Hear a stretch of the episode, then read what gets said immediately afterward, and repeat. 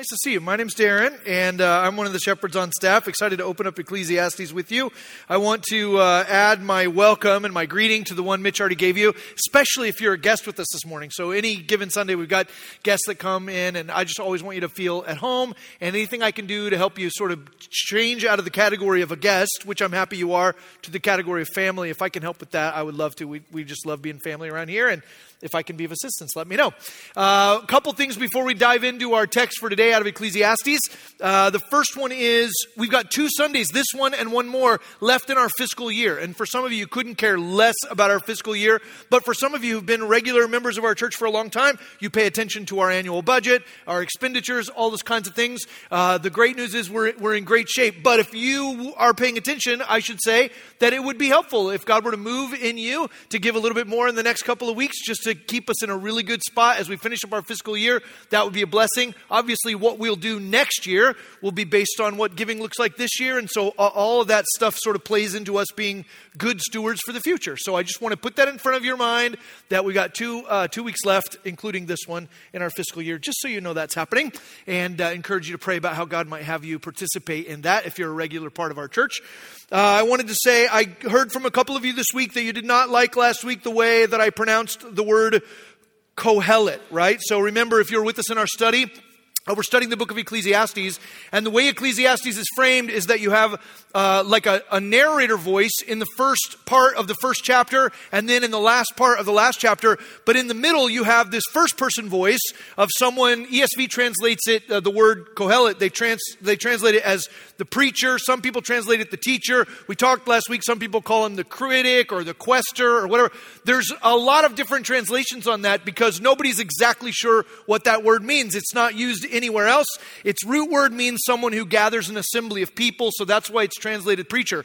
All of that to say, though, there are some of you in here who are ancient Hebrew aficionados, and it made you crazy last week that I emphasized the wrong syllable. So I just want to say I'm really sorry that I said Kohelet or Kohelet or Kohelet, and I just hit it the wrong way.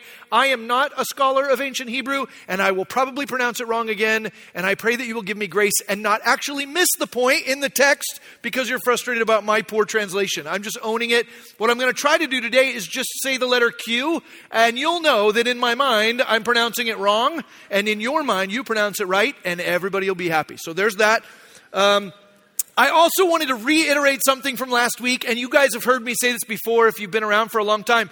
But with a book like Ecclesiastes, and I mentioned it, but there are lots of different opinions of certain things in the text. So, difference of opinion on when, for instance, it was written. Uh, I mentioned last week that I, I believe that the book was written in a post exilic time period, and there are reasons for that. But I just want to say again that there are people who believe this book was written by Solomon in the day and age in which Solomon lived, and those aren't bad people. I love those people, and they may be right, right? So, there are all kinds of things that we can disagree on, and it does doesn't wreck our ability to love each other and to think wisely together. Um, when I talk about authorship or I talk about the dating on a book like this, scholars are kind of all over the board, and, and you are welcome. I had emails from a couple of people who were like, hey, I don't, I think this book was written by Solomon. And my answer to that is, great. I don't, but my opinion could be wrong. And that is the kind of posture we want to have with one another about non essential things. Does that make sense? So we can disagree. And in fact, if you want to have a longer conversation with me about why I believe it was written, when it was written, or why I believe it was written by somebody other than Solomon, I'm happy to have that convo with you uh, over a cup of coffee. We can do it as friends and neighbors and whatever. I don't want to do it in here because there's actual stuff we want to get to that's more important than that. Does that make sense? So know that um, I, have said it before, but sometimes we feel like when people disagree with us on non essential things, that that means they don't love the Bible or they're bad people or whatever. No, no, no. There are people who love Jesus and have a high view of Scripture who disagree on some of these things, and that's perfectly appropriate. Okay, so there's that.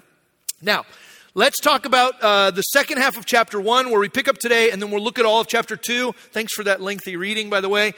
Uh, in the beginning of chapter one, we heard the narrator, or who I believe to be the author, kind of giving a summary statement of everything else that Q is going to say during the book. Now we get to verse 12, and we're hearing Q's voice in the first person. And he actually gives us a summary in these verses that follow at the end of chapter one. So he's summarizing for us all of his investigation, all of the research that he did, and the conclusions that he came to. Then, when we get to chapter 2 and through the rest of the book until the end of chapter 12 or the middle of chapter 12, what we're going to hear is more uh, sort of explanation of all the things that he investigated, all of the journeys he went on, and what he discovered in that process, right? So, here we have this summary in the middle of uh, chapter 1 that goes uh, from verse 12 on, and he basically gives us two sort of summary statements or summary proverbs that kind of wrap up his overarching thinking. So let's read this together and we'll look at these as we go. He says in verse 12, I, the preacher, that's the word Kohelet, I, the preacher, have been king over Israel in Jerusalem. And I applied my heart to seek and to search out by wisdom all that is done under heaven. It is an unhappy business that God has given to the children of man to be busy with. I've seen everything that is done under the sun, and behold, all is vanity and a striving after wind. What is crooked cannot be made straight, and what is lacking cannot be counted. I said in my heart, I've acquired great wisdom, surpassing all who were over Jerusalem before me, and my heart has had great experience of wisdom and knowledge. And I applied my heart to know wisdom and to know madness and folly. I perceived that this also is but a striving after wind. For in much wisdom is much vexation, and he who increases knowledge increases sorrow. These two summary statements are really interesting. Now, this is framed in the the, the, uh, like a very sort of um, a, a time period friendly thing that kings did all the time. There are all kinds of ancient records of ancient kings declaring all that they had done and all that they had acquired and all the places they had gone and all the things that they had done.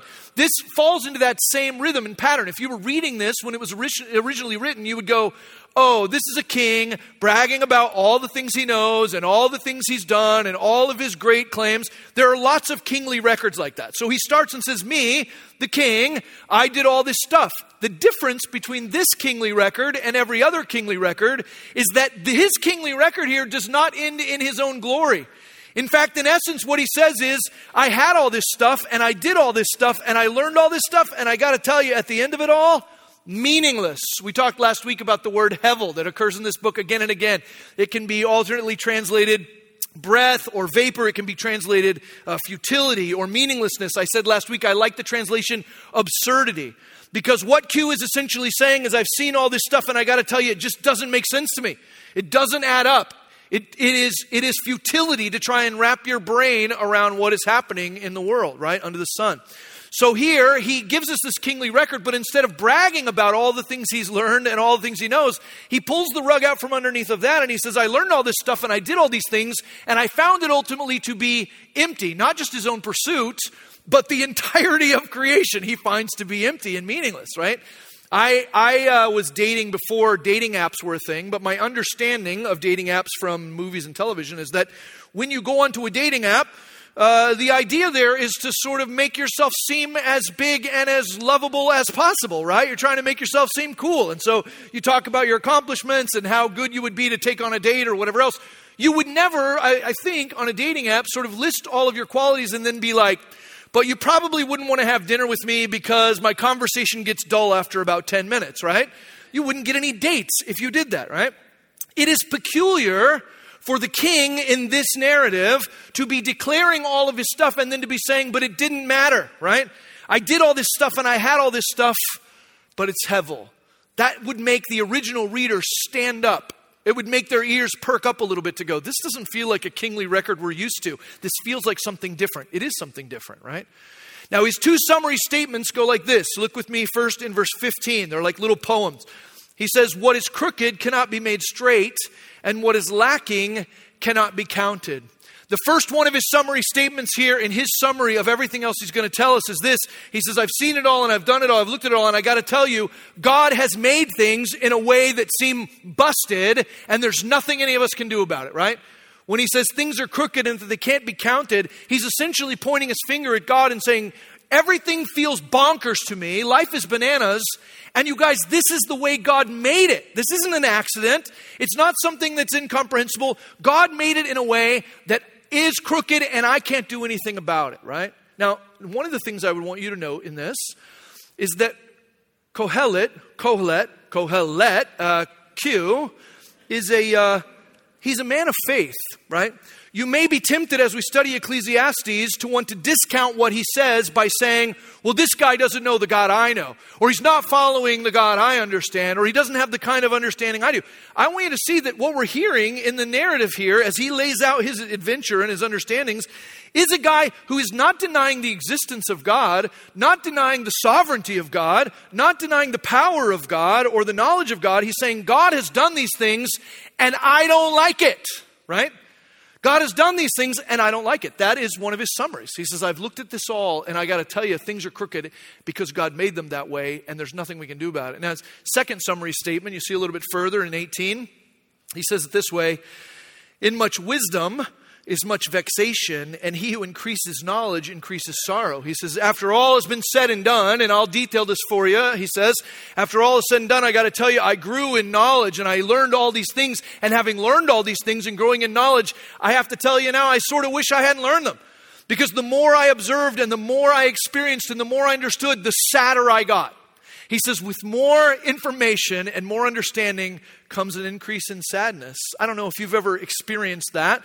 If you've ever felt like, man, I, I, wish I could go back to a time where I didn't know all of the things that are happening in my neighborhood or around the world, that it would be better to be in ignorance than to be so well informed and so incapable of doing anything about all the tragedy I see in the world, right? What he's saying is that as your wisdom and understanding grows, so grows your sadness because you learn all of these things, but you're powerless to change them. Now, that might seem bleak, right? And it, and it should seem a little bleak and it might seem discouraging, but I, I want to say this too as we begin this week. I want to remind you that sitting in the room, there are people in the room who immediately go, Yeah, I get it. I feel just like that, right? There are some of you sitting in the room who immediately identify with the heartache that Q is feeling. This sense that, like, God made all this and He didn't do it the way I wish He'd done it, right? God made all this and I don't understand why He's organized it the way He has. I don't understand it and I don't like it. That may be some of you sitting in the room. There are some of you sitting in the room who wish you didn't know as much about life or about the world, or you hadn't experienced the things you experienced because the more you have learned, the sadder you've gotten. There are some of you who identify with that immediately. Now, there are others of you in the room who maybe aren't in that phase of your life right now, right? Maybe you've had moments like that in the past. Maybe you'll have moments like that again in the future. But what I want you to recognize as we dive in here, and we talked about this last week too, is that its presence in the scripture is a recognition that there are going to be times where people of faith are going to feel the futility and the frustration of the things they see that they can't do anything about, or the things they understand about God or His world that they can't change. One of the most frustrating things about being a creature, you and I are both created beings, is that we don't have all the power to change the things we want to change, and we don't have all the knowledge to even know what needs to be changed. That's what he's feeling, right? And you may not be feeling that profoundly this morning, but I bet you if you looked left and right down the aisle, there's somebody up the row from you who is feeling it profoundly, who resonates with what Kohelet has said here and is, and is feeling this sense of like, what is the point? It all feels like chasing after wind. It all feels like hevel, right? Vapor, breath. It all feels meaningless or like absurdity. Life feels bananas, right? Once again, that is the overarching sense of the way he's feeling. Now, he's going to detail some of those pursuits, and that begins in chapter 2. So, as we come to chapter 2, look with me, if you will, at the first 11 verses. In these 11 verses, he details for us his pursuit to acquire things that he thought would please him. Uh, if you have the ESV translation in front of you, they sort of call this like indulging in like self indulgence, right? Trying to sort of satisfy yourself with a variety of different things. Here's the way he says it verse 1 of chapter 2, he says, I said in my heart, Come now, I will test you with pleasure. And that word could be translated enjoyment. So don't think of it just as uh, sometimes in modern translation, we'll think of pleasure just in a sort of a sexual way. This is included in that, but it, it's not only that, right? He says, I will test you with pleasure. Enjoy yourself. But behold, this also is vanity. I said of laughter, it's mad, and of pleasure, what use is it? I searched with my heart how to cheer my body with wine, my heart still guiding me with wisdom, and how to lay hold on folly till I might see what was good for the children of man to do under heaven during the few days of their life. I made great works. I, I, built houses and planted vineyards for myself. I made myself gardens and parks and planted in them all kinds of fruit trees. I made myself pools with which to water the forest of growing trees. I bought male and female slaves and had slaves who were born in my house. Uh, let's, I want to just press pause really quick. Uh, anytime we, in our study of the Bible, in, in today's day and age, we come across a passage that talks about slavery, I think it's worth just pausing for a second and, and addressing something. When we look and see in the Bible places that talk about slavery and then don't immediately reprimand that or correct it, there is a certain feeling you should have as an American. Because of the history of America, uh, when we hear the word slave or we hear someone talk about enslaving other people, I hope that you feel a sense of nausea, like you feel a sense of revulsion, right? Because of our history in this particular country. And that's appropriate and that should be there. And the Bible would reinforce that position with regard to slavery. But some of these books, like some of these in the Old Testament and Ecclesiastes, which is in front of us right now, was written during a time period in which I, I, would say they were not as enlightened as we are in 2024 about the enslaving of other human beings, right? And so it gets referenced in a passing way in the midst of a paragraph that's like, hey, I tried wine and I tried laughter and I tried gardens and pools and I had a bunch of slaves and, then, you know, and, and it, he just kind of rolls past it. And what you might be hoping for is that there would be like a lightning bolt, right? That God would be like, no, right? And it can be frustrating, at least it is frustrating to me, that sometimes we read past these verses and we don't hear that like voice from God immediately saying, I don't like that. Now, again, if we take the total of Scripture, we can hear God's voice saying that in Christ there's no longer male, female, slave, free, Greek, Scythian, like all of those old distinctions are eradicated. And we can certainly find in the Bible places where God speaks against the enslavement of other people. But understand that Ecclesiastes was written during a time period in which that was normative, and, and that, that isn't the point of what he's saying here. If anything, part of what he's saying is I had people serving me, I had people that I owned, and even that didn't satisfy me. The reason I want to press pause on it and I want to stop and talk about it is that I wouldn't want anybody in the room to feel like its presence in this paragraph is an endorsement by God of that horrific practice. Does that make sense? So, having said that, Let's keep going, right? He says, I tried all these things. I built gardens. I owned these people. Slaves were born in my possession. Verse 7. I bought male and female slaves and had slaves who were born in my house. I had also great possessions of herds and flocks, more than any who had been before me in Jerusalem. I also gathered for myself silver and gold and the treasure of kings and provinces. I got singers, both men and women, and many concubines, the delight of the sons of man. Um, what we're seeing here is that he denied himself nothing. In fact, he'll say that in the verses that come. Verse 9 I became great and surpassed all who were before me in Jerusalem. Also, my wisdom remained with me, and whatever my eyes desired, I did not keep from them, right? I kept my heart from no pleasure, for my heart found pleasure in all my toil, and this was my reward for all my toil, right? He says, I tried it all. Anything that I was hungry for, anything that I wanted to chase, I chased it and I accumulated it, whether that was power or whether that was money, whether that was beauty, whether that was accomplishment. He says, I built these homes and I had all these people and I tried sexual pleasure and I tried wine and I tried all these things and I didn't deny myself anything. And at the end of it, I would chase these things and I would catch them, and I had them, and they didn't satisfy me. The end conclusion of this opening section, he says, After I tried all of these things, I considered all that my hands had done, verse 11, and the toil I had expended in doing it, and behold, all was vanity, striving after the wind, and there was nothing to be gained under the sun. He says, I was never satisfied. The itch I had was never scratched. I, I, wanted these things to do something for me, and yet when I got them, I still felt as empty as I felt before that. I, I would guess that you guys in the room have experienced that as well, right? That you think, oh man, if I could just go on the bed, if I could just stay in the nicer hotel, then it'll be the best vacation ever. And then you spend the money and you go stay in the nicer hotel, and you're like, uh, it was it was all right, but there is a nicer hotel on that same beach, right? You buy a new iPhone, right? You buy a new iPhone, and what happens the week after? They do this on purpose. The week after you buy your iPhone, they put out the new iPhone. And it's, it's only got like three new things, but those three new things are so much cooler than the things that your iPhone does, right? The cycle repeats. We go, I got to get the best thing. I got to get the next thing. I got to taste something just a little bit better. I got to chase some other experience. I got to enjoy some other pleasure. Why? Because there's this thing in us that thinks that these simple things can do something grand for us. One of the things I think we'll see as, in our study of Ecclesiastes broadly is that we, we as humans expect to get more out of simple things than simple things can provide, right? If you're taking notes today, you might write that down. I'd love for you to think about it this week we as people expect that a better steak or a better hotel or a, another lover or whatever, that these things will somehow satisfy us. And if we could just get that next thing, we'd be satisfied. But if you've fallen down that road, you know that as soon as you get it, it isn't enough.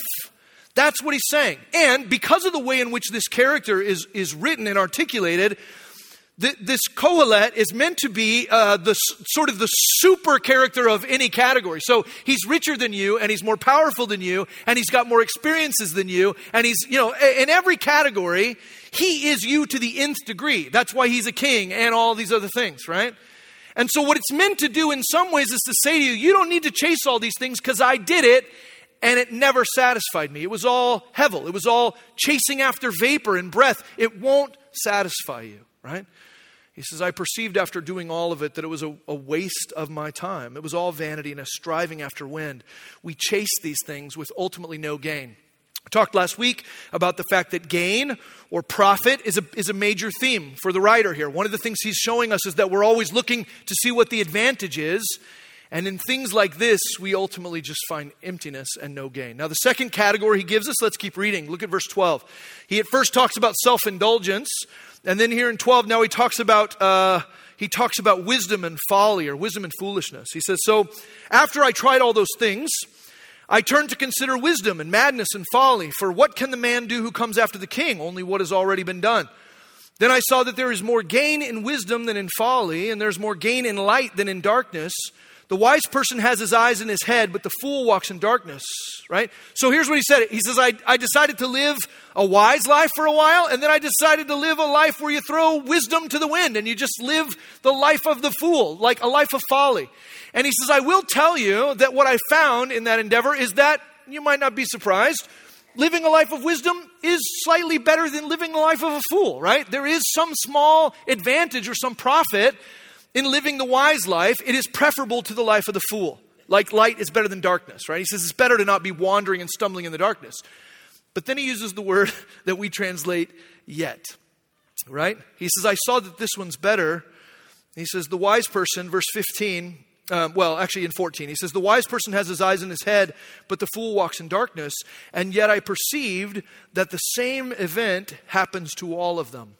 The same thing happens to the wise and the foolish. You know what he's talking about. Another major theme of this book the grave, right? We got wise people over here and foolish people over here. I don't mean in the room, although we probably have a little bit of both. And, uh, but we got, you got wise people and foolish people, he says, and they both die. Here's the way he writes it. He says, verse 15, Then I said in my heart, What happens to the fool will happen to me also. Why then have I been so very wise? He goes, All this wisdom I've gained and all this experience and all this money and all this power, and yet the end of the day is I could trip and fall off a cliff, right? And the foolish person who doesn't have any of the things I know and doesn't have any of the things I've experienced, hasn't been any of the places I've been, he might live 100 years. I don't know if you ever have that feeling where, like, they'll say, you know, oh, this person is 105 and they just passed away and they smoked cigarettes and ate bacon their whole life, and you're eating your broccoli and you're thinking, like, this isn't fair, you know? Like, why does that work? Like, why am I eating tofu? Because sometimes the people who eat tofu still trip and fall into the Grand Canyon. And the bacon eater lives forever, you know? He says, I grew in wisdom and I realized that wisdom's a little bit better, but I got to tell you, it, it, doesn't really matter in the end. Uh, you know, when you add it all up, the reality is the fool dies, the wise person dies, and there isn't any logic to it, right? The fool may die later than the wise. The wise person, for all his wisdom, can't even prolong his days, right? He can't add any time to his life. So, what's the point of being wise? He says, why did I even bother with wisdom? I'm still just going to die like the fool. I haven't added anything to my life. He says, verse 16, For of the wise as of the fool there is no enduring remembrance, seeing that in the days to come all will have been long forgotten. How the wise dies just like the fool. So I hated life because what is done under the sun was grievous to me, for all is vanity and a striving after the wind. He says, I, I, I tried wisdom, I tried pleasure, I tried self indulgence, I tried wisdom and folly, and ultimately it all just is dust. It all is just vanity again. And the last characteristic that he talks about in this chapter starts in verse 18. He talks about the, the hevel or the worthlessness, meaninglessness absurdity of all of his work. He says in verse 18, I hated all my toil in which I toil under the sun, seeing that I must leave it to the man who will come after me. And who knows whether he will be wise or a fool? Yet he will be master of all for which I toiled and used my wisdom under the sun. This also is Hevel or vanity. So I turned about and gave my heart up to despair over all the toil of my labors under the sun, because sometimes a person who has toiled with wisdom and knowledge and skill must leave everything to be enjoyed by someone who did not toil for it. This also is vanity and a great evil. What has a man from all the toil and striving of heart from which he toils beneath the sun? For all his days are full of sorrow, and his work is a vexation. Even in the night his heart does not rest. This also is vanity. He says, This is driving me crazy. He says, You work your whole life. You strive and you toil and you sweat and you go and you accumulate all these things. Sometimes you can't even sleep. You're up all night thinking about your job. And you can't rest because you're striving and striving. You're chasing these accomplishments. And then you die. And the reality is, you don't have any control over who gets that. You, you might, but the reality is, what he says in the text literally is, my descendants might be idiots. Right? My kids might be stupid, and I did all this work, and I had all these sleepless nights, and all this striving, and all this sorrow, and then I'm going to hand it off to these knuckleheads who are going to burn it, right? They're not going to know what to do with it. And to be honest with you, they didn't work for it, they don't deserve it. There is something interesting that's contained in this particular section that speaks to uh, sometimes the misunderstanding that we have. Sometimes we, we forget that there are people in this world who are wealthy not because they are good or because they deserved it. They're wealthy because their parents worked hard, right? Or because their grandparents worked hard. And by the same token, there are people who are impoverished in our world who aren't impoverished because they're criminals or because they're stupid or because they're foolish, but they're, they're impoverished because their parents and their grandparents and their great grandparents were impoverished, right? He's saying that doesn't feel fair. It feels like the wise people and the hardworking people and those who are headed in the right direction, they should be the ones to be able to hold on to the profits of their work. And yet the reality is death's going to come and my kids might be stupid, right? So what do I do? It doesn't feel fair. He says all of it is hevel. All the way through, right? The rich aren't necessarily rich because they're worthy, and the poor aren't necessarily poor because they're lazy and stupid. He says this doesn't make sense. It's a, a crookedness that can't be made straight. Work will swallow your life, and for what? Now, it's interesting when we get to 24. He's, he's laid out these things. He's laid out self indulgence and wisdom and folly, and he's laid out toil, and he's found all of them to be empty in the last sort of assessment. And then he gives us uh, one of the first, what uh, commentators or outside people will say is a, like a carpe diem statement, like a seize the day statement. But I want us to look at it carefully in the context in which it's given. Here's what he says this is in 24. He says, There is nothing better for a person than that he should eat and drink and find enjoyment in his toil. This also I saw is from the hand of God. For apart from him, who can eat or who can have enjoyment? Now, now on the surface level, there is a sense in which it does feel like, hey, look at this. He's lightening up a little bit, right? He's saying something nice. He says, hey, you know what? Uh, there's nothing better than to enjoy a great meal or a glass of wine or find, find joy in your work. Like, there's nothing better than that. I want to be really careful uh, about the way you read this because, again, if we take it in the context of the whole thing, in a minute he's going to say, This too is meaningless. This too is hevel. So, what we don't want to perceive here is that his mood is lightened, or all of a sudden he's kind of looked up and thought, you know what, though it is nice to have a good hamburger, right? What he's saying is, in the grand scheme of things, there's nothing better than just to find simple pleasures that God gives you along the way. When he says there's nothing better, he doesn't mean it like, oh, you guys, there is nothing better than an In N Out cheeseburger, right? What he's saying is, eh, I've tried a bunch of cheeseburgers, and I guess mm, there's nothing better than the In N Out one. And, and that's meant to sound disappointing, not affirming, right? In the context of what he's saying, he's saying, you know what? There isn't anything better. I mean, it's something to enjoy a meal or to enjoy your drink or to enjoy your work, but it's not much because you're still going to die and the idiot might fall into the Grand Canyon after you, right? He's saying, that there are these little pleasures. Now, this is, this is actually within this. What I want to do is, I don't, I don't want you to feel like he's lightening his mood because he doesn't lighten his mood here. But I do want you to uh, understand what he is saying. What he is saying is that from the hand of God, there are little joys in the midst of the overarching absurdity of it. Does that make sense?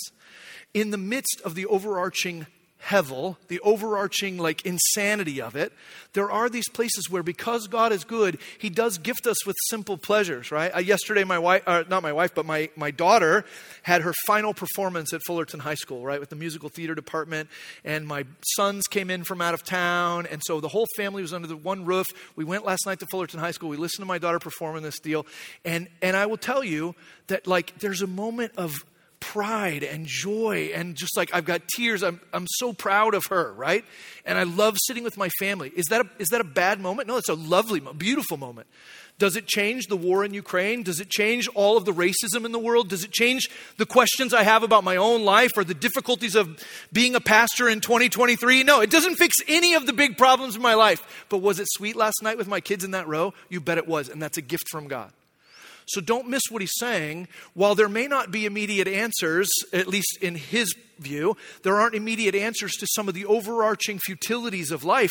God is giving you along the way a great cheeseburger and a moment with your daughter and a moment with, you know, like a moment on a, on a motorcycle ride or whatever. Don't miss them. Don't miss those places where God gives you these little joys. They are from Him and they don't answer all the questions and they don't take all of the pain away and they don't take all of the hurt away and they, and they don't solve it, but they are a gift from God in the midst. Does that make sense? He says, There's nothing better for a person than that he should eat and drink and find enjoyment in his toil. This I also saw is from the hand of God. For apart from him, who can eat or have any enjoyment? For the one who pleases him, God has given wisdom and knowledge and joy, but to the sinner, he has given the business of gathering and collecting only to give to the one who pleases God. I think there is uh, maybe for some of you, there is this desire in a text like this to just like want to get out from underneath it. It feels discouraging, right? Um, but before you let the air out of this, I just want to point you to Jesus. Every week when we're studying this text, we're always going to need to look at Jesus because one of the things we said last week is that Jesus answers a lot of the questions that Q has that he didn't have the answers to, but that we do. So, for our purpose in our studying, as followers of Jesus, it's important for us to look at the ways Jesus answers these questions. But before we even look at the way Jesus answers the questions in chapter 2, I actually want to remind you that the futility and the suffering and the injustice and the pain, Jesus experienced all of those, right? Let's not forget that in the incarnation, in Jesus coming to the earth and living a human life, that he was perfect. He never failed to glorify God. He never failed to be compassionate or loving or kind. He lived a perfect life, and yet his experience at the hands of other people was to be misunderstood, to be punished unjustly, to be falsely accused, to be lied about. All of these things that you sometimes feel, Jesus felt those as well. The sorrow and the grief and some of the futility of this life and all of the brokenness in it, Jesus came and experienced. It says in Isaiah 53 verses 3 and following, he was despised and rejected by men, a man of sorrows and acquainted with grief. And as one from whom men hide their faces, he was despised and we esteemed him not. Surely he has borne our griefs and carried our sorrows, yet we esteemed him stricken, smitten by God, and afflicted. Jesus knows the pain of living a human life. He did that, right? And he experienced it. Don't miss that because he calls us to follow him. It's worth remembering this morning, church, that God doesn't say, hey, I want you to follow my wise way of living, or I want you to follow my happy way of living, or I want you to follow my way of living that's full of laughter and sunshine. What he says is, if you're my follower, take up your cross. Embrace my suffering, is what he says. Matthew 10, Jesus is very clear. He says, Don't be surprised if you're following me, if all men hate you because of me, and they lie about you, and they drag you in front of their magistrates, and they flog you publicly. If your parents abandon you and your kids curse you, don't be surprised because they did all that stuff to me. That's been my experience too. If you and I look around the world with Kohelet and we feel the fact that it feels crooked by God's design and we can't fix it, I want you to understand that Jesus came and he, and he experientially understood the injustice of it, right? He, he experienced it. He lived a good life. And the reward of that life was to be killed, right? Now, that was his intention. But I, I want you to feel the solidarity of Christ in the difficulty of this life because he, he experienced that. And he calls us to take up our cross, he calls us to die to ourselves. In this world, there is much that won't make sense.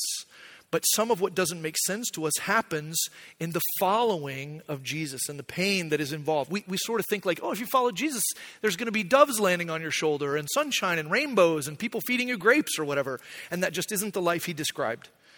The life he described is that if you follow him, your life will be like his. And his life was not always fair, right? Not always easy.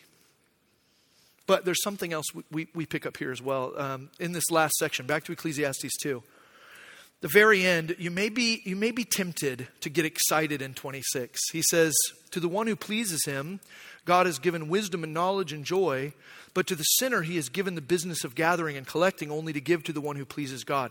You, you might look at that and go, yeah, okay, finally, a little bit of justice, a little bit of settling the score. It says there that those who please God and live a good life, he's going to give them all the stuff they need. And those who don't please God, the sinner, well, he's going to take what they have and he's going to give it to the good guys. So here's what we learn at the end of Ecclesiastes 2 the good guys get good stuff and the bad guys get bad stuff, right? And that might make you feel awesome. Sorry, that's not what Kohelet's saying. When Kohelet says, to the one who pleases God, good things are given, and to the one, it, it's translated here sinner, but the word could be translated to the one in whom God finds offense. He takes what he has and gives it to the one who pleases him. What, what Kohelet's saying is not the good guys get good stuff and the bad guys get bad stuff. What he's saying is God does what he wants, and it's not going to make sense to you. There are going to be people that you look at and you think that person's good and they should get all kinds of good things and, and they're not going to have that life. And there are people you look at and think, that person's bad and they should get bad things. And yet God knows things you don't know, and His judgment is wiser than yours and broader than yours. And I, I think sometimes about the way uh, an ant knows human beings, and that is to say, an ant knows human beings not at all. Because the chasm between us is so great. And even if we endeavored to try and explain some things to an ant about ourselves, I mean, the most he's going to figure out is we don't want him on the counter or we're spraying with poison, you know? I'm not saying that God thinks of us as ants, but I do want you to think about the gap in understanding between an insect and a human being. And then I want you to recognize that the gap between God and us, although we are created in His image, is greater still than the gap between us and bugs. And for any of us who perceive that we've got him figured out or that we understand what he does or what he should do or where he should go or how he should work, we're fooling ourselves. He has revealed himself to us in Christ and in the scriptures. But our understanding of God is limited because we are finite people with limited power and limited knowledge, right? So, what Kohelet is saying here in this end of chapter 2 is he's saying, look, at the end of the day, God gives things to those he pleases and he takes away from those with whom he finds offense. But look at the last sentence of chapter 2. This also is vanity. He's not saying, finally, I see justice. What he's saying is, I see what God is doing and I don't like it. It doesn't make sense to me, it doesn't add up. And that might be frustrating to you, or you might feel it, right? There might be some of you in the room who go, Yep, I get that sentiment exactly. And there are others of you who are saying, No, no, no, he's saying something nice and Christian here. But he wasn't saying something nice and Christian. He was saying, I don't get this. I don't get it. Now, let's finish our message this morning by learning what we know based on who Jesus is that Kohelet did not have. And that is that we actually read, as followers of Jesus, we read verse 26 very differently than the original author would have written it, right? We read it very different. Why? Because what we understand in, in knowing who Jesus is and why he came, that everything Kohelet says about chasing, right? He says, I'm chasing after pleasure, I'm chasing after power, I'm building gardens and pool, pools and fountains, I've got all these people serving me, I'm sleeping around, I'm doing all this stuff, and none of it, I chase it and I just can't get it, right? Well, the, the Bible tells us that that is the curse of human beings.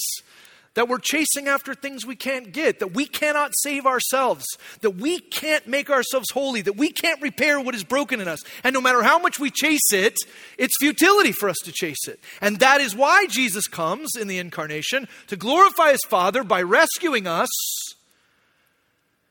recognizing that we can't get what we're chasing we are never going to catch up to it and be satisfied. And what God does is He says, Cease from your striving and let me give you what you need. You don't have to chase it. You don't have to go after it. You don't have to pursue it. I'm going to give it to you by my grace. Here's what it says in Ephesians chapter 2. Ephesians 2 4 says, God, being rich in mercy because of the great love with which He loved us, even when we were dead in our trespasses, made us alive together with Christ. By grace you have been saved and raised up with Jesus and seated us with Him in the heavenly places in Christ Jesus, so that in the coming ages He might show the immeasurable riches of His grace and kindness toward us in Christ Jesus. For by grace you've been saved through faith. This is not your own doing, it's not a thing you chased after and captured. You can't chase it it, right? This is not your own doing. It is the gift of God, not a result of works, so that no one may boast. We are his workmanship, created in Christ Jesus for good works, which God prepared beforehand that we should walk in them. What we learn in the New Testament, in the coming and the death and the resurrection of Jesus, is that all of our chasing after things is empty. Well, Kohelet already knew that, right? We know it experientially. But what the incarnation and the death and resurrection of Jesus says to us is you are incapable of catching what you think you need. You can't chase it and get it. So instead, stop chasing and hold out your hands and let me give you resurrection life. That's what Jesus does. We are seated with him. So let's read 26 again, and let me just remind you of a couple things. Back to Ecclesiastes chapter 2, verse 26. I'll remind you of a couple of things because of the way Jesus answers Kohelet's question. In 26, it says, For to the one who pleases him, God has given wisdom and knowledge and joy. For the record, who pleases God? Nobody in here, right? Who pleases God? Jesus. In fact, the only reason we have a relationship with God is because of Christ. So if you're trying to figure out which one of us pleases God and which one doesn't, the answer is none of us please God. The only way that we become pleasing to God is when we have the aroma of Christ on us, his blood shed on our behalf. So it says, for the one who pleases him, God has given wisdom and knowledge and joy, but to the sinner, he has given the business of gathering and collecting only to give to the one who pleases God. If you read that verse initially and you go, oh, good, I'm glad I'm one of the good guys because I'm going to get all the bad guys' stuff when God takes it away from them. Let me remind you, that's the wrong way to read that because you and me are the bad guys. Who are the sinners? Who are the sinners in this world? Who are the sinners? This guy and yeah, thanks for raising your Yeah, us. We're them. So who, who is going to have all their stuff taken away? Us. Here's, here's the way I read this, and it's not the way Kohelet read it, but let me just remind you of the way Jesus answers this question. All of my striving and all of my work and all the things I try and do to save myself, God takes all of that striving all of my striving he takes from me and he gives it to the one who pleases him. You know what God does? He takes all of my sin and all of my self confidence and all of my pride and all of my chasing after things, all the things I think that are so great about me, he takes all of those things because they're all broken and busted. They're all separating me from him. And he, what does he do? He gives those to the one who pleases him. He gives those to the Lord Jesus, who takes them on himself, all my sin and yours too. And he dies in my place. He rises from the dead. And then he says, Stop chasing after that stuff. You can't catch it. Hold out your hands and let me give you what you need. Let me give you what you need. When I read 26, what I hear is unintentionally. So I don't, I don't want to say this is a foreshadowing because I don't think that's what's happening here. But when I read it, I hear the story of the gospel that God takes the, the stuff that a sinner has done and it's worthless and he places it on Jesus and Jesus pays for it. And he does the same for you as well. For those of us who are followers of Christ, we remember that pleasure and wisdom and work are empty pursuits. When we stop pursuing empty things, God gives us what we actually need. And a Christian is one who says, I can't catch what I'm chasing. I'll stop and simply receive the gift of God. At the end of Ecclesiastes chapter 12, I want to read this to you every time because remember, the, at the very end of the book, the author comes back and here's what he says at the very end. After hearing everything that Kohelet will say, he says, The end of the matter, all has been heard. Fear God and keep his commandments, for this is the whole duty of man. For God will bring every deed into judgment with every secret thing, whether good or evil. Kohelet will say, The stuff that is crooked, God made that way, and we can't fix it. He'll say, The more I know, the sadder I feel. And the author of the book doesn't say, Oh, no, don't feel sad. He goes, Yeah, yeah, it, it's, it's hard. Fear God, obey Him and trust that He knows what He's doing, right? That's the end for us. Yes, it can be hard, depending on the season of life you're in, but Jesus has answered these questions, and in Him we find the hope that Kohelet never had. Would you pray with me?